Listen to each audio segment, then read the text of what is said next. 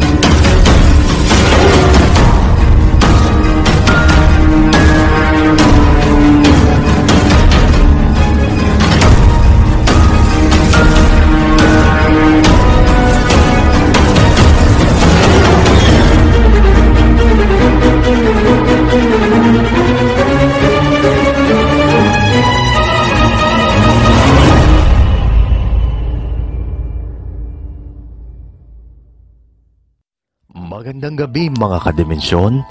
Ako nga pala ang inyong lingkod na si Reaper. At ako naman si Nightbot.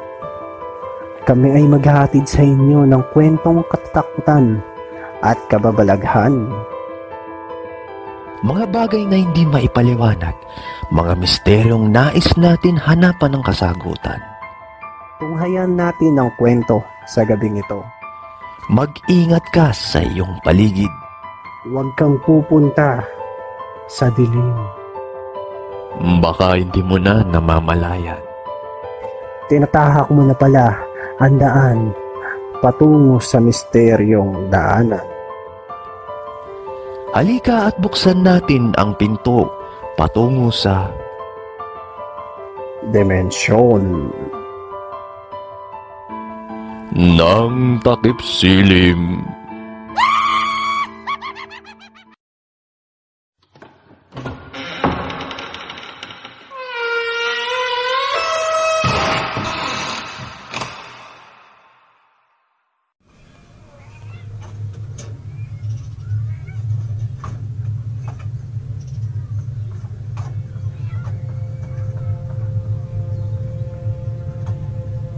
Ang sementeryo, ang himlayan ng ating mga mahal sa buhay, kung saan dito inilalagak ang kanilang mga labi.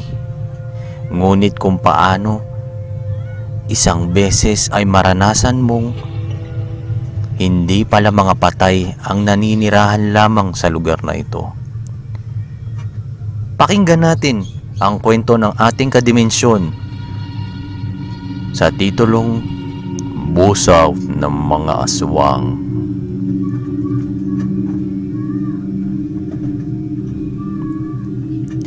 Ako si Ray, 30 anyos. Tubong kapis, binata at isang sepulturero sa isang pampublikong sementeryo dito sa aming lugar. Hindi ko nababanggitin pa ang eksaktong pangalan ng sementeryo at ng lugar na kinalalakihan ko. Bilang respeto na rin sa bayan kong sinilangan at sa mga taong naninirahan dito sa Kapis. Taong 1984 nang makaharap ko ang mga magnanakaw ng bangkay sa sementeryong pinagtatrabahuan ko. Ang mga aswang na kung tawaging busaw. Mga maliliit na nilalang na umaatake sa hating gabi.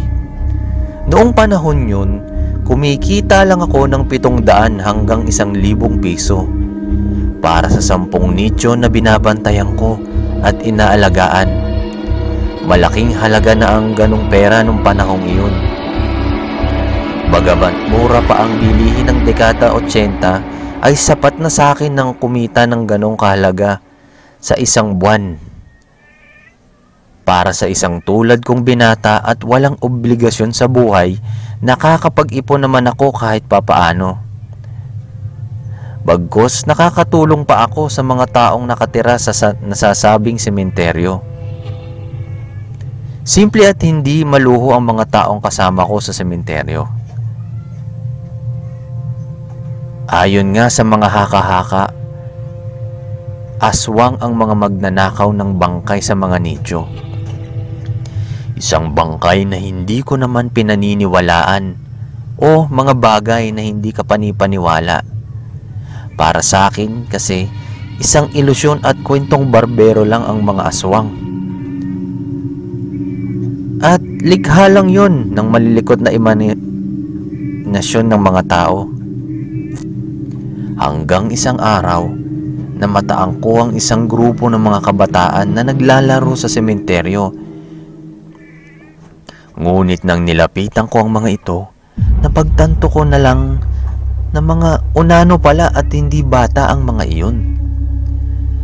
Sa labis na pagkabigla ko, ay hindi ko nga alam kung matatawa ako o maiinis dahil tinutungkab nila ang isang nicho. Bagamat hindi naman ako ang nagbabantay sa nasabing nicho, sinaway ko ang mga unanong iyon. Sa kadahilan ng labag ang ginagawa nila sa patakaran ng sementeryo na aking pinagsisilbihan bilang isang sepulturero. Hoy! Besting yawa! Bakit nyo tinutungkab yung nicho? Kamag-anak nyo ba yan? Sigaw ko sa mga iyon. Giatay ka bay! Bakit ikaw ba ang nagbabantay ng nichong ito? At kamag-anak mo ba to? Tugon ng isang unano sa akin. Hindi, bakit? Pero, karapatan kong pagbawalan kayo bilang sepulturero sa sementeryong ito. Dagdag kong sambit. Bye. Huwag kang masyadong pakialamero. Baka mapahama ka lang. Saad pa ng pasigaw ng isang unano. Pastilan ka mo. Pinagbabantaan niyo ba ako? Matapang kong sigaw. Samantala, hindi na lang kumibo pa ang mga iyon at tinitigan na lang nila ang pailalim. Kalaunan, niyaya sila ng kanilang kasama na si Jimmy. Ayon na rin sa narinig kong sambit ng isang kasama nito. Kapag dakay, iniwan nila ang nichong tinungkab nila. Kani-kanina lang at habang papalayo nga ang mga iyon, bahagyang napapalingon sa akin ang dalawa. Ang dalawa pang mga unano na tila ba minamarkahan ako. Kaya mo, Jess, kung bahala sa sepulturero na yon. Aalamin ko kung saan dito sa sementeryo naglalagyan sepulturero na yon. Mahabang paliwanag Jimmy. Oo nga, masyadong pakilamero ang si Poltorero na yon. At ang gusto yatang subukan ang pagiging aswang natin eh. Saad pang sambit ni Jess. Samantala, sa hindi kalayuan, nakita pala ni Tata Mike ang ginawa kong pakikipagtalo sa mga unano. At kalaunay, nilapitan ako ng nasabing matanda upang abisuhan ng ilang bagay tungkol sa aking mga nasa nakasagutan. Reiyo! Nakita kong ginawa mo pakikipagtalo sa mga unanong yun. Saad ni Tata Mike. "Ah, ha? Ganun po ba, Tata Mike? Ay, pasensya na po kayo. Sa totoo lang po eh, mali yung ginagawa nila eh. At sinisira po nilang nicho pang pagnakawa ng nakalibing. Saad kong paliwanag kay Tata Mike. Ah, iho. Kung ang tinutukoy mong pagnanakaw ay gamit ng patay, ay nagkakamali ka dyan. Sapagkat ang gusto nilang nakawin ay yung patay mismo. Busaw ang mga taong nakasagutan mo kanina, mga aswang.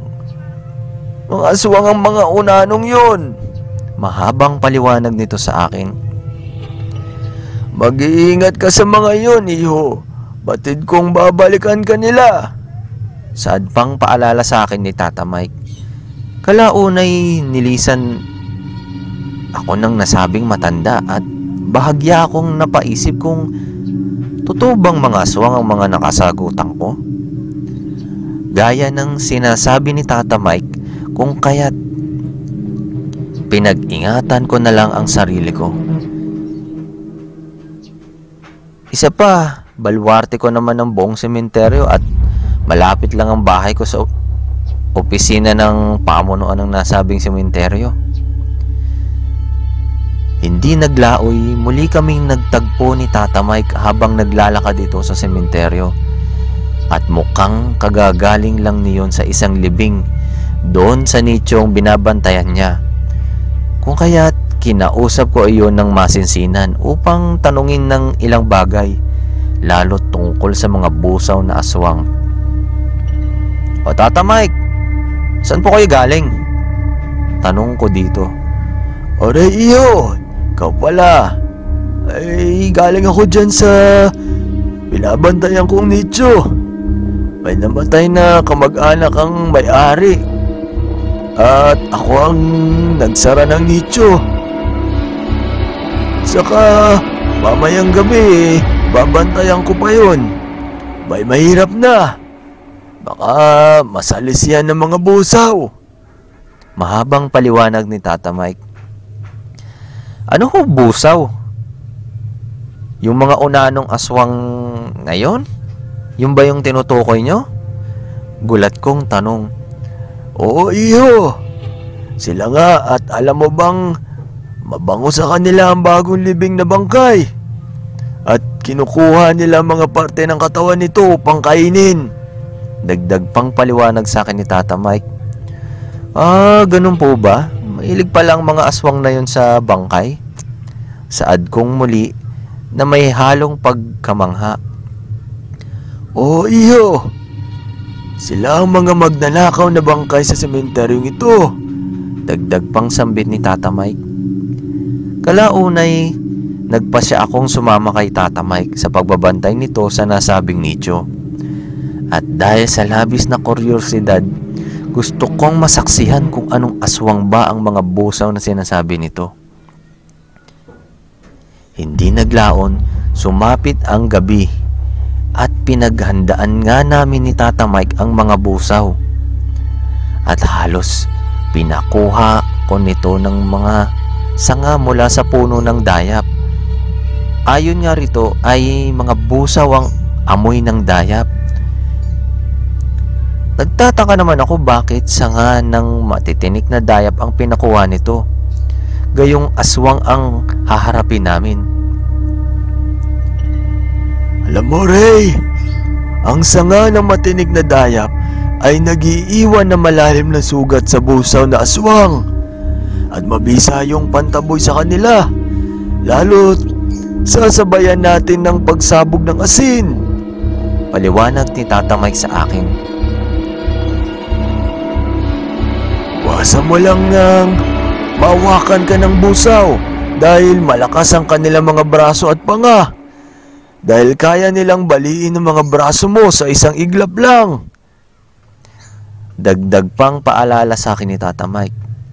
Sa puntong yun, napag... Napatango na lang ako at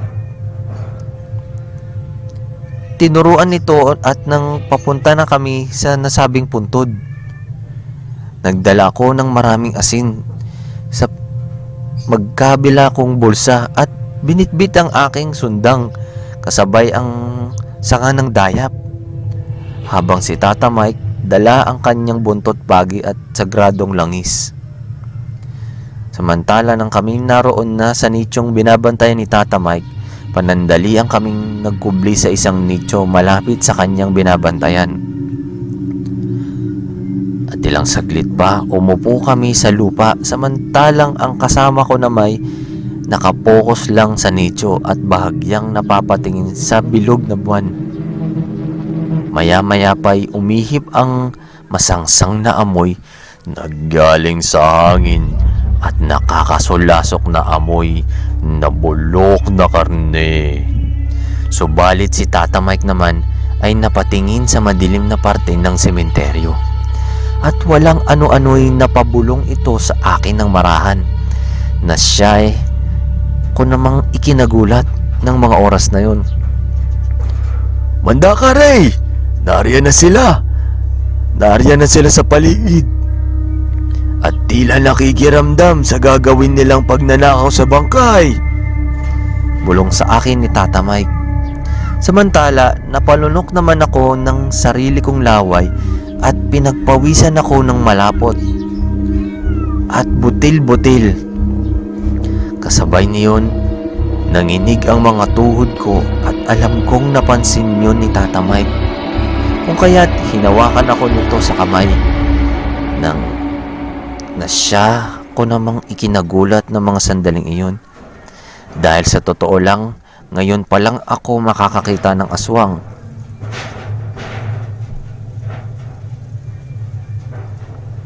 Ayan na sila iyo, kumakaluskos na ang bubong.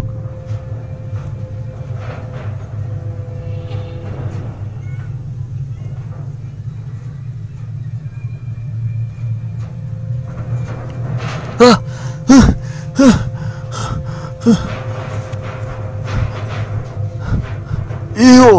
Ikalma mo ang sarili mo at huwag kang matakot dahil kasama mo ko.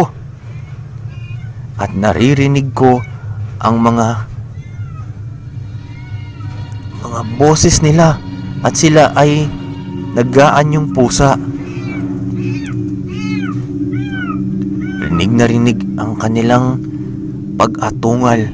Tila ba'y gigil na gigil ng sagpangin ang sariwang bangkay ng karne ng tao. Ang atungal ng mga pusa ay talagang hindi nagpapapigil. At ang mga kaluskos ng mga yero palakas ng palakas ang kaluskos ng mga yero sa paligid. Tila ba'y gigil na gigil sila at nagmamatsyag.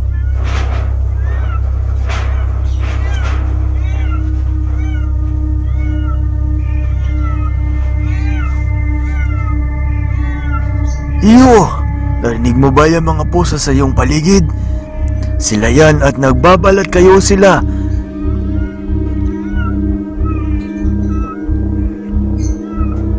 Huwag kang matakot.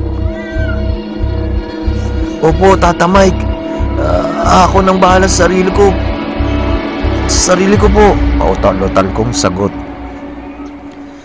Mula sa madilim na parte ng sementeryo at habang umiihip ang hangin, pabaho ng pabaho ang paligid. Para bang gustong bumaliktad ng sikmura ko ng mga oras na yon. At halos kitang kita namin ang limang nilalang na gumagapang sa ibabaw ng mga nicho. Mga nakabahag lang ang mga iyon at naliligo ng langis ang mga katawan na may mga mananlilisik na mata. Napakarami nila. May mga kasama sila. Na iba pang nilalang. Na nagbabalat kayo na isang hayop at mga alulong na mga maliliit na pusa. At naglalaway na para bang mga asong ulol. Mabilis silang kumilos na tila inaamoy ang bawat nicho. Subalit nang matapat sila sa binabantayan na nicho ni Tata Mike walang pag-aatubili nilang kinutkot ang bagong sementeryong takip ng nasabing nicho Walang ano-ano'y nabuksan ng mga aswang ang nicho at saka nailabas ang kabaong sa loob nito. At bago pa man nila manakaw ang bagong libing na bangkay, sinigawan na ito ni Tata Mike. Sa puntong yun, nakita ko na lang na humigpit ang hawak nito sa dalan niyang buntot pagi. Hoy! Mga unanong aswang! Na nagnanakaw sa amin ng mga bangkay na yan! At hindi nyo makakain yan! Mga patay gutom! Sigaw ni Tata Mike. Manda ka sa pag-atake nila, Ray! Igpitan mo ang hawak sa sangan ng dayap! Apasin mo ang sino mang lalapit sa'yo! Dagdag na paalala sa akin ito.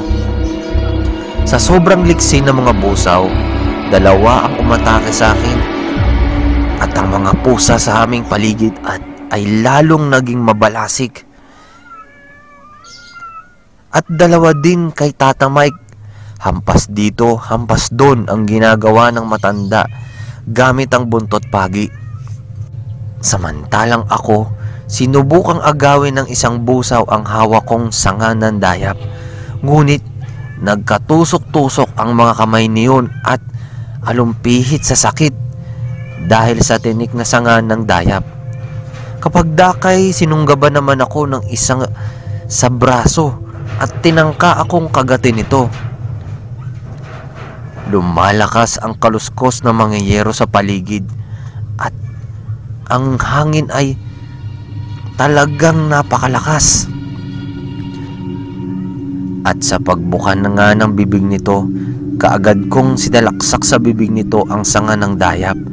Kung kaya't nagkasugat-sugat ang bunganga ng aswang sa dami ng tinik mula sa dayap. Walang ano-ano'y napaatras sa mga ito at nabawi namin ang ang nanakawin sanang bangkay. Huwag babayaran niyo ang ginawa niyo sa amin, mga hangal kayo! Patay na yung taong ayaw niyo pang ipabaya sa amin! Sigaw ng mga aswang habang umaangil sa sakit na tinamo nila sa pakikipaglaban. Mga inutil na aswang! Patay na nga, pinagsasamantala nyo pa yung tao mga magnanakaw! Galit na sigaw ni Tata Mike. Atungal na atungal ang mga aswang na nag-anyo bilang pusa. Kalaunay tuluyan ng tumalilis ng takbo ang mga busaw. Ngunit batid ni Tata Mike na mamemerwisyo pa ang aswang. Kung kaya't nagpasya akong paigtingin pa ang aking siguradad para sa mga susunod na araw. Hindi ko makakalimutan ang gabing iyon dahil yon ang unang beses na nakakakita at nakasagupa ko ang mga aswang na busaw. Minsan tuloy napapaisip ako kapag may nakikita akong mga unano sa daan. Tingin ko sa kanila mga busaw na aswang. Ngunit sa paglipas ng mga araw, tumahimik ang sementeryo. At walang napapabalita na may ninanakaw na bangkay. Hanggang isang gabi, nakarinig kami ni Tata Mike ng isang malakas na sigaw. Saklolo! Inaatake na akong mga aswang!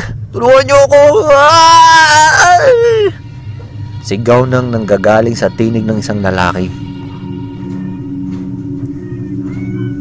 Sinundan namin ni Tata Mike ang tinig habang tangan ko ang aking sundang at dinala kami ng masukal na sulok ng sementeryo. Ayan na naman ang mga pusa sa paligid.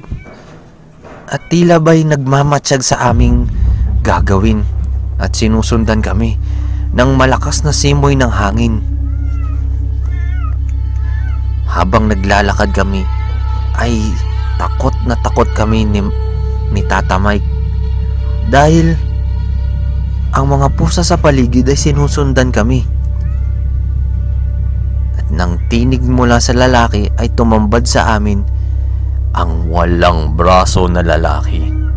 Ayon dito, inatake raw siya ng mga unanong aswang kung kaya't tinulungan na lang muna namin ang nasabing lalaki para umampat ang dugo sa putol na braso nito. Kalaunay iniwan namin na lalaki sa pinakamalapit na pagamutan at bumalik kami ng sementeryo. At nang maabutan nga namin ng mga aswang, galit na pinagtatataga namin ni Tata Mike ang mga ito. Kasabay ang pagsaboy ko ng asin habang kinakain ng mga iyon ang isang bagong libing na bangkay at kalaunay inilibing namin ang mga iyon sa sementeryo nang walang nakakaalam. Pinahiran naman ni Tata Mike ng sagradong langis sa mga tinamukong kalmot mula sa mga aswang upang hindi raw ito mabulok at madaling maghilom ang mga sugat ko. Magmula nga nooy tuluyan ng tumahimik ang sementeryo at wala nang nakawan ng bangkay ang nagaganap. At sa tuwing sasapit ang gabi, voluntaryo naming iniikot ni Tata Mike ang buong sementeryo upang masiguro namin na walang lumalapastangan sa mga taong namamayapa na. Ang wakas.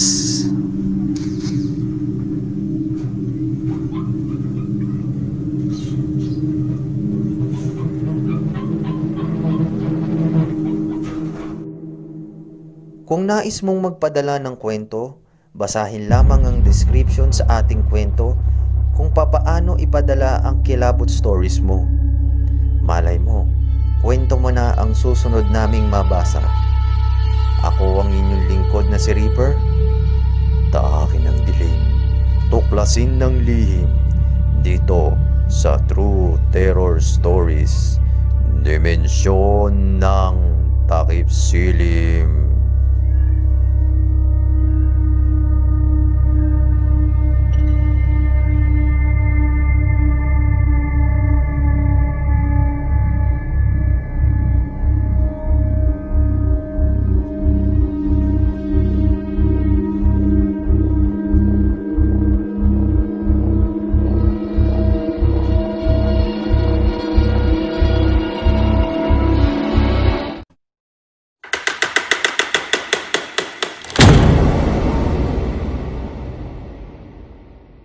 At ayun, dyan natatapos ang ating kwento. Abangan nyo ang mga susunod naming kwento na aming isasalaysay. Sana ay nagustuhan nyo ang kwento sa gabing ito. Muli, ako ang inyong lingkod, Nightbot. At ako naman si Reaper na nagiiwan sa inyo ng babala. Mag-ingat ka sa iyong paligid. Huwag kang pupunta sa dilim. Baka hindi mo na namamalayan. Tinatahak mo na pala ang daan patungo sa Dimensyon ng takip silim.